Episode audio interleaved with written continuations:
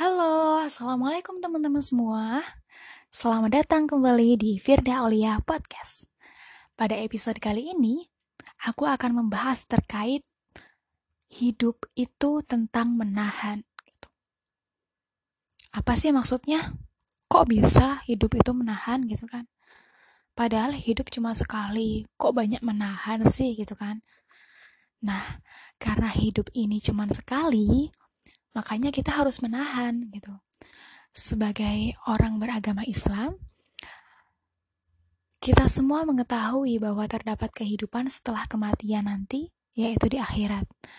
Di mana kehidupan setelah kematian itu, perbedaan waktunya sangat mencolok sekali. Di mana satu hari di akhirat sama dengan 1000 tahun di dunia. Jadi, kalau sekarang kan udah tahun 2020 nih. Artinya kalau dihitung dengan tahunnya akhirat tuh ya cuman masih 2 hari gitu loh. Jadi seharinya di akhirat tuh 1000 tahunnya di sini gitu. Lah terus kenapa kok menahan gitu? Kan cuman singkat nih di sini ya. Ya biar kita selamat gitu. Maksudnya menahan gimana sih? Menahan diri agar kita gak melakukan perbuatan buruk. Setan tuh sangat berkomitmen untuk menjerumuskan manusia. Bahkan dari keluarnya Nabi Adam sampai hari kiamat nanti, mereka tuh berkomitmen buat menjerumusin manusia gitu. Kalau kita tidak bisa melawan tuh setan buat jerumusin kita jadinya terancam nih keselamatannya gitu. Kayak gak selamat jadinya. Misalnya nih, aku contohin sama diriku sendiri ya. Aku tuh orangnya sebenarnya pemarah gitu. Tanya deh sama orang tuaku. Aku tuh gampang banget marah sebenarnya. Tapi di otak aku sebelah yang lain ya, aku tuh ngerti kalau marah itu buruk gitu. Kalau pas aku bercermin nih di depannya kaca ya, kalau aku pas marah gitu ya ampun kayak gak ada cantik-cantiknya. Coba dah kita semua sama-sama bercermin ya, kalau pas kita marah coba kita lihat, apa iya ada cantik-cantiknya? Gak ada. Gantengnya gak ada gitu kan. Karena perilaku kita ini akan tercermin dalam wajah kita gitu. Jadi wajah kita ini sedikit banyak bisa mencerminkan apa yang sedang kita lakukan atau kita rasakan gitu. Jadi kalau pas kita marah tuh wajahnya tuh kayak serem banget gitu loh. Apalagi dengan anugerah wajah judes ya. Kadang diem aja, gak ngapa-ngapain, gak ada perasaan apa-apa gitu ya. Udah kelihatan judes kayak marah gitu ya. Apalagi kalau dia udah kayak aku ya, wajah judes, pemarah gitu ya. Kayak double kill gitu rasanya ya. Tentu orang-orang kayak aku nih bakal kesulitan banget untuk menahan amarahnya gitu. Tapi itu sebuah tantangan gitu. Salah satu perbuatan yang buruk itu seperti kayak perbuatan kasar, omongan kasar. Perbuatan kasar dan omongan kasar itu terbentuk dari hati yang keras kan. Gak ada satupun di bumi pertiwi ini yang sangat senang kalau dikasarin. Bener gak? Ada tah? Salah satu di antara teman-teman yang paling senang banget kalau dikasarin. Gak ada kan? Saat kita berhubungan dengan orang lain, terus wajahnya nih terlihat marah gitu. Apalagi kalau mulut kita berkata kasar ya. Siapa yang mau deket? Gak ada. Padahal kalau ditanya cita-cita ya, cita-citanya aku pengen mengubah dunia gitu. Ya minimal mengubah keluarganya sendiri gitulah. Tapi mana mungkin bisa mengubah orang lain kalau dirinya sendiri nggak bisa mengubah dirinya sendiri. Benar nggak?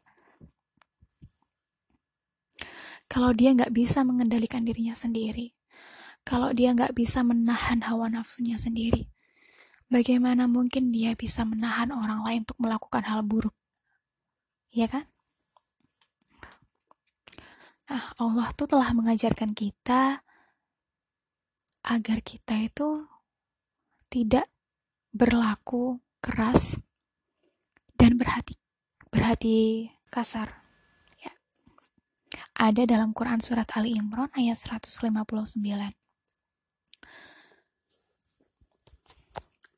A'udzu billahi minasyaitonir rajim. Bismillahirrahmanirrahim. Fabima rahmatin minallahi linta lahum. Walau kunta faddan ghalidal qalbi lanfaddu min hawliq. Fa'fu anhum wastaghfir lahum wasyawirhum fil amr. Fa'idha azamta fatawakkal ala Allah. Innallaha yuhibbul mutawakkilin. Artinya, maka berkat rahmat Allah, engkau Muhammad berlaku lemah lembut terhadap mereka. Sekiranya engkau bersikap keras dan berhati kasar, tentulah mereka menjauhkan diri dari sekitarmu. Karena itu, maafkanlah mereka dan mohonkanlah ampunan untuk mereka, dan bermusyawarahlah dengan mereka dalam urusan itu. Kemudian, apabila engkau telah membulatkan tekad, maka bertawakallah kepada Allah. Sungguh, Allah mencintai orang yang bertawakal. Artinya, kita tuh harus memiliki sikap yang lemah lembut gitu. Tidak bersikap keras agar orang lain tuh bisa berkomunikasi dengan enak dengan kita ya, bisa nyaman berkomunikasi dengan kita, bisa ngobrol dengan kita gitu. Kalau misalnya kita sama mereka ngobrol itu satu frekuensi gitu ya, enak gitu ya, mereka itu bisa mengerti niat baik kita gitu. Jadi pesan-pesan yang ingin kita sampaikan tuh bakal lebih mudah mereka terima gitu. Hal-hal yang menjadi orang yang lemah lembut itu bakal sulit bagi orang-orang yang memiliki tabiat pemarah gitu. Kayak aku contohnya. Aku tuh pemarah orangnya. Gitu. Udah pemarah ya, wajahnya judes gitu ya. Kadang aku tuh diam aja gitu ya, aku dikirain marah gitu. Padahal ya enggak gitu, kayak wajahku aja yang judes gitu loh. Ya ampun, ini anugerah yang harus disyukuri memang ya. Solusinya gimana? Kalau misalnya kita karakternya ya wajah judes kayak aku gini ya.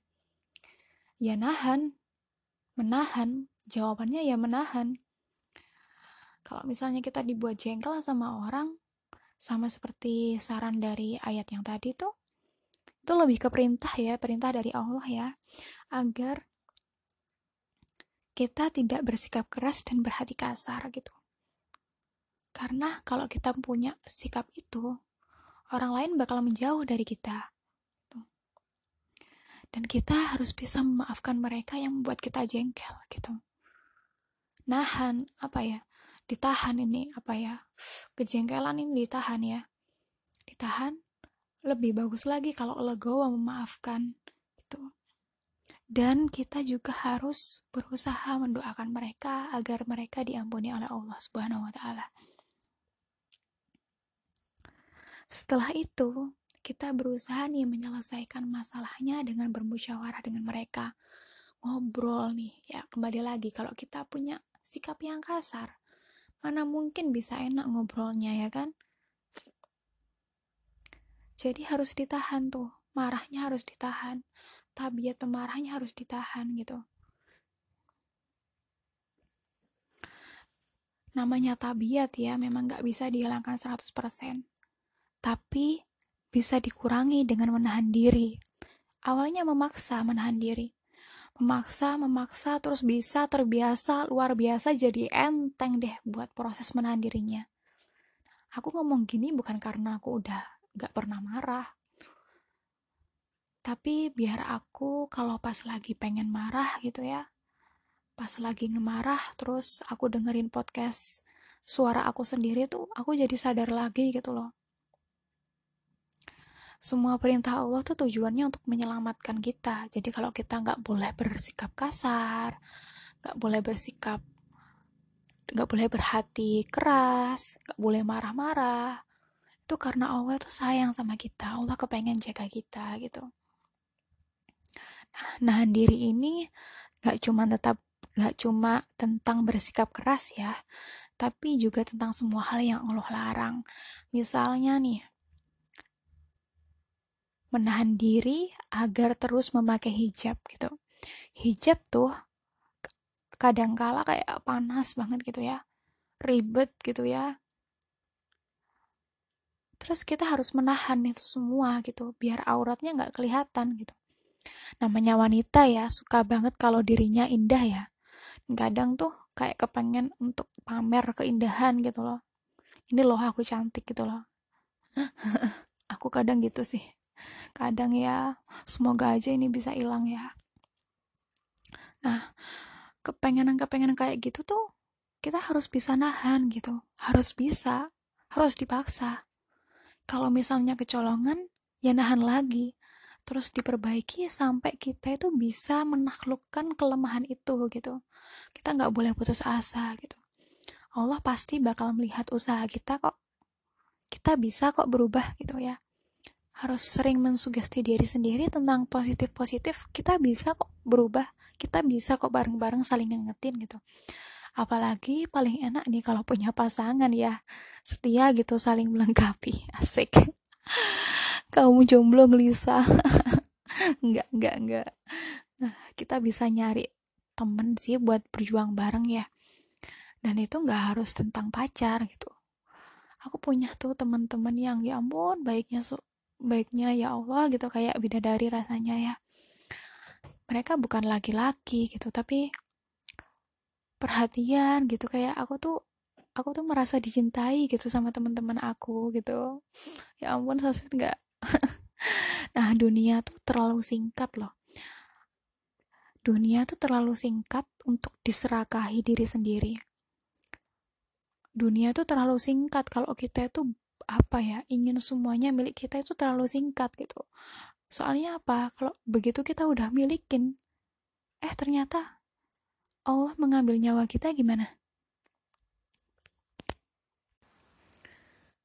Dan surga tuh terlalu luas untuk ditempati sendiri. Bareng-bareng ya. Kalau kita orangnya sabar, terus lihat teman kita pemarah, jangan dijudge, tapi dirangkul gitu. Kalau dia gak mau dirangkul, ya udah, disayang aja ya kan? Tahan diri ya, agar gak ngelakuin dosa. Sugesti ke diri sendiri kayak gini, ini sebentar kok, sebentar banget, sabar, bisa kok, bisa. Kalau umur sama kayak Rasul paling nahannya cuma 40 tahun lagi gitu, dan itu belum tentu. Kalau misalnya besok aku meninggal, artinya aku nahannya cuma sampai besok gitu. Jadi sabar, tenang, sabar gitu. Dan mudah-mudahan upaya kita untuk mengubah diri menjadi lebih baik menjadikan Allah ridho untuk memasukkan kita ke surganya ya. Amin. Nah, buat teman-teman yang punya unek-unek tentang menahan diri, punya cerita, boleh banget menghubungi aku. Kita sharing, kita saling menguatkan ya. Semoga apa yang aku sampaikan bermanfaat. Terima kasih, sampai jumpa kembali.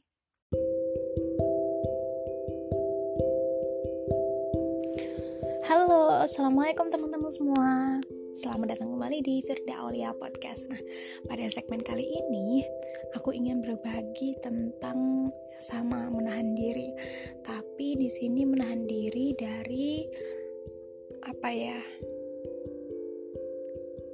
dari mengkomentari orang lain gitu.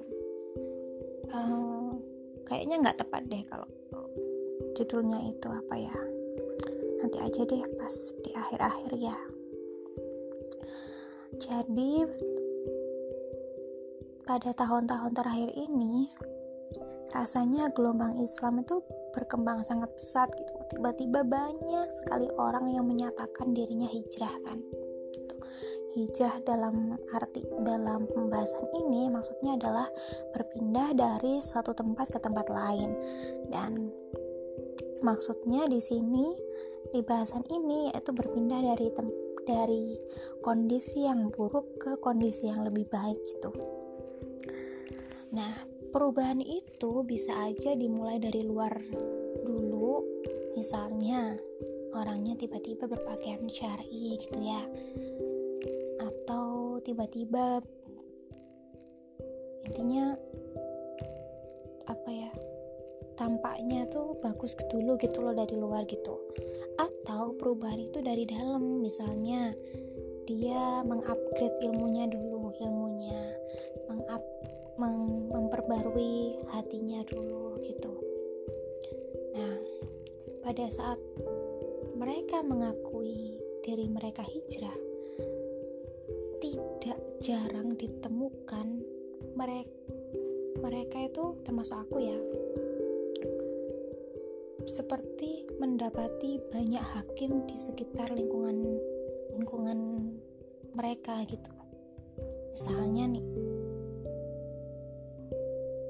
memperbaiki diri di pakaiannya dulu, pakaiannya diperbarui kayak aku dulu, memperbaiki dirinya tuh di pakaian dulu gitu. Nah, aku dulu itu memutuskan untuk memperbaiki pakaian dulu itu karena untuk menjagaku gitu, menjagaku biar aku nggak seenaknya gitu, nggak pencilaan gitu. Meskipun sampai sekarang masih pencilaan sih, tapi kayak lebih menjaga gitu loh. Soalnya aku pas pakai celana sama pas aku pakai rok itu lebih terjaga pas pakai rok gitu. Jadi kayak ya lebih menjaga aja gitu, biar aku kok enggak, kalau mau misalnya dalam pikiran kayak mau berbuat dosa seenaknya gitu, aku tuh malu sama pakaianku gitu loh. Pas aku dulu mikirnya gitu ya. Tapi tiba-tiba banyak tuntutan dari luar, kalau aku udah berpakaian gini aku harus gini, aku harus gini gitu. Apalagi pas itu aku masih pacaran ya, jadi ya arek iki gitu, ya anak ini kok pakai baju syar'i tapi kok pacaran gitu. Memang secara kaidah kayak gitu salah ya, aku juga menyadari kalau aku salah gitu. Tapi terkadang hakim yang tiba-tiba hakim tanpa kuliah itu maksudnya yang tiba-tiba apa ya, mengomentari gitu ya, mungkin maksudnya menasihati biar mengingatkan aku agar berhenti pacaran gitu ya. Tapi pernah gak sih kita mikir gini, kalau misalnya nih kita mengharapkan orang lain sempurna ya, ini kebanyakan ya orang yang mengakui dirinya hijrah apa ya, atau menampakkan dirinya hijrah itu biasanya lingkungan sekitarnya itu mengharapkan dia menjadi sempurna gitu. Padahal kalau misalnya nih seseorang buruk banget gitu ya, misalnya buruk banget, misalnya peminum narkoba gitu, terus dia ingin berubah, pakai kerudung, meskipun kerudungnya masih pendek ya, tapi dia pakai kerudung tiba-tiba gitu. Nah, habis itu lingkungan sekitarnya itu mikir gini, wah, lek kudungan ya cok ngombe, kalau berkerudung ya jangan minum gitu, jangan minum-minuman keras, maksudnya jangan narkoba gini. Tapi pernah nggak sih kita itu kayak gini, kayak disyukurin aja gitu loh, kayak alhamdulillah dia sekarang ada perubahan, sekarang berkerudung, semoga aja pahalanya dia berkerudung itu bisa mengantarkan dia berhenti narkoba, bisa mengantarkan dia berhenti minum-minuman keras gitu.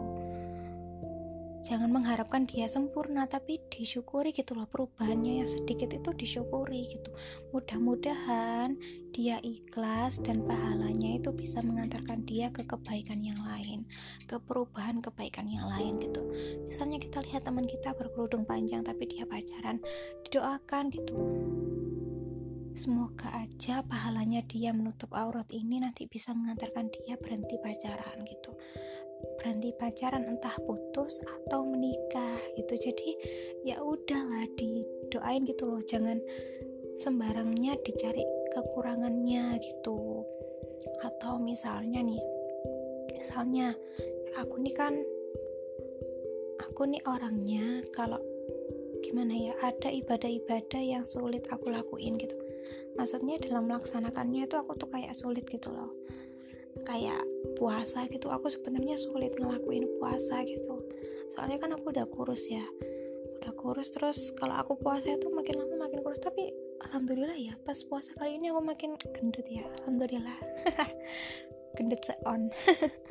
Nah, ada, aku pernah baca tulisannya siapa ya, aku lupa ya.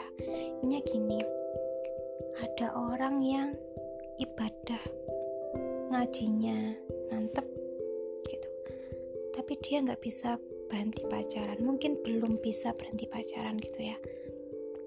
Ada orang yang sholatnya rajin, sholat sunahnya rajin, puasa Senin Kamisnya rajin, tapi dia masih riba gitu. Intinya kayak memilih dosa gitu, kayaknya ya, kayak memilih dosa. Tapi kita jangan semudah itu gitu loh, jangan semudah itu untuk menjudge dia gitu. Misalnya ya, aku lihat nih si Ani sholatnya berantakan gitu ya, terus aku bilang ke dia, kamu nih sholat kok kayak gini, mana mungkin kamu dapat pahala dari sholat yang kayak gini gitu. Padahal nih aku nggak tahu kalau dia, walaupun dia sholatnya agak berantakan di mata aku, tapi dia sedekahnya banyak, puasanya istiqomah, terus ngajinya mantep gitu ya. Jadi kalau misalnya kita lihat kelemahan seseorang gitu, ya udahlah gitu, itu udah prosesnya dia gitu loh. Mungkin dia terlihat lemah di situ, tapi dia kuat di yang lain gitu. Dan mudah-mudahan ibadah dia yang kuat di sana itu nanti bisa membuat dia meninggalkan kelemahannya itu gitu. Didoain aja gitu kan. Jadi kita tuh manusia nggak ada yang sempurna gitu loh, kita nggak ada yang sempurna. Jadi jangan mengharapkan semua orang tuh sempurna, kita aja nggak sempurna kan.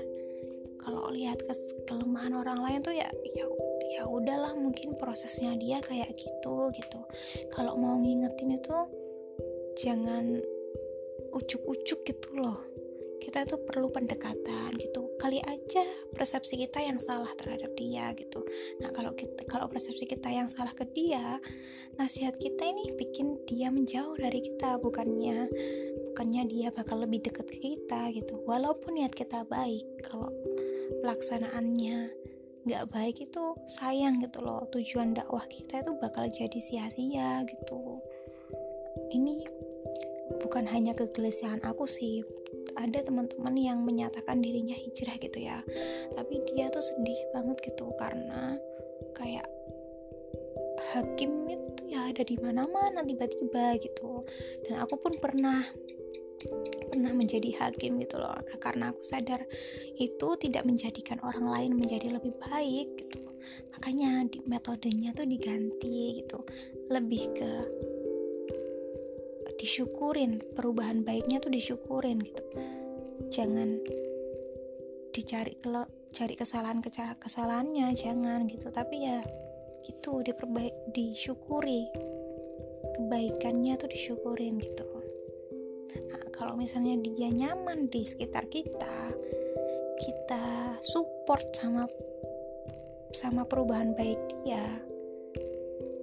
Insya Allah kalau kita memberikan saran itu dia bakal denger gitu, dan lebih mantulina gitu loh gitu ya teman-teman.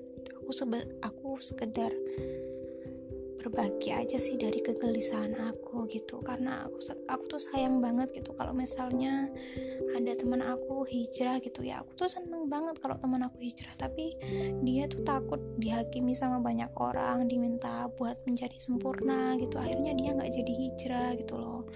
gak jadi ingin berubah jadi lebih baik gitu. Beneran nih ada temen aku ya yang aku tuh kepengen pakaian panjang tapi aku tuh masih pacaran gitu.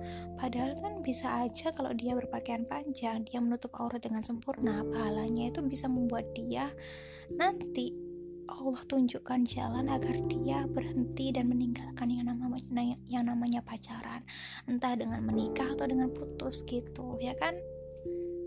Dilihat dari sisi positifnya ya, jangan dilihat dari yang negatif aja gitu. Kita surga tuh luas banget gitu.